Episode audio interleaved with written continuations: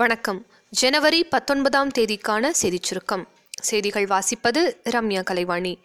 மத்திய அரசு சென்னையில் இருந்து தூத்துக்குடி வரை 10 வழிச்சாலை ஒன்றை அமைக்க திட்டமிட்டுள்ளது. சென்னை தூத்துக்குடி வரையிலான இந்த 10 வழிச்சாலை சுமார் 13,200 கோடி ரூபாய் மதிப்பில் அமைக்கப்பட உள்ளது. தமிழகத்திற்கு பிப்ரவரி 10 மற்றும் 19ஆம் தேதிகளில் பிரதமர் திரு மோடி வருகை தரவுள்ளார்.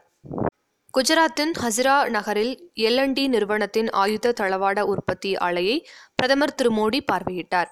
பாதுகாப்புத்துறை அமைச்சர் திருமதி நிர்மலா சீதாராமனும் பங்கேற்றார்.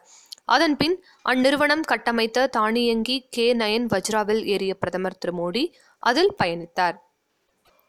ஜனவரி 20ஆம் தேதியுடன் இந்த ஆண்டுக்கான மகர விளக்கு மற்றும் மகர ஜோதி தரிசனம் நிறைவடைவதை அடுத்து நாளை காலை 6:30 மணிக்கு சபரிமலை கோவில் நடை அடைக்கப்பட உள்ளது.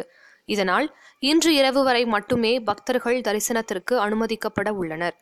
மீண்டும் பிப்ரவரி 12ஆம் தேதி மாசி மாத பூஜைகளுக்காக சபரிமலை கோவில் நடை திறக்கப்பட இருக்கிறது. மதுரையில் 354 கோடி மதிப்பிலான ஸ்மார்ட் சிட்டி திட்டப்பணிகளுக்கு துணை முதலமைச்சர் திரு ஓ பன்னீர்செல்வம் அடிக்கல் நாட்டி சிறப்புரையாற்றினார். நாகை மாவட்டம் கீழையூர் கிராமத்தில் கஜா புயலால் உயிரிழந்த நபர்களின் வாரிசுதாரர்களுக்கு 10 லட்சம் ரூபாய் மதிப்பீட்டில் காசோலையை அமைச்சர் திரு OS மணியன் வழங்கினார். நெல்லை மாவட்டம் களக்காடு முண்டந்துறையில் நன்றீர் மீன்கள் மையம் தொடங்கப்பட்டுள்ளது. சுற்றுச்சூழல் குறித்து மக்களுக்கு விழிப்புணர்வு ஏற்படுத்தும் நோக்கில் அங்கு வன உயிரின விளக்க மையம் அமைக்கப்பட்டுள்ளது.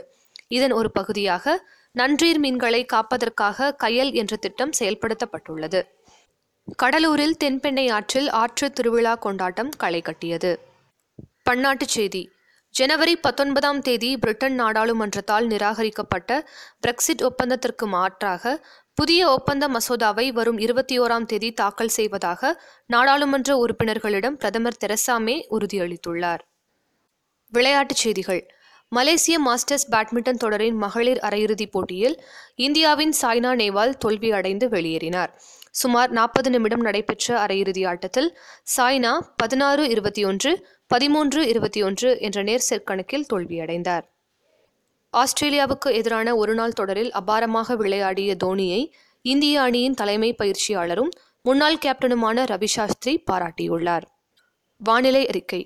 காஷ்மீர், இமாச்சல பிரதேசம், உத்தராகண்ட் மாநிலங்களில் கடும் பனிப்பொழிவுடன் மிக பலத்த மழையும் பெய்யும் என்று இந்திய வானிலை ஆய்வு மையம் எச்சரிக்கை விடுத்துள்ளது. நாளைய சிறப்பு. நிலாவில் இறங்கிய 2வது மனிதர் எட்வின் ஆல்ட்ரினின் பிறந்த தினம். இத்துடன் இன்றைய செய்தியறிக்கை நிறைவு பெறுகிறது. மீண்டும் நாளை சந்திப்போம்.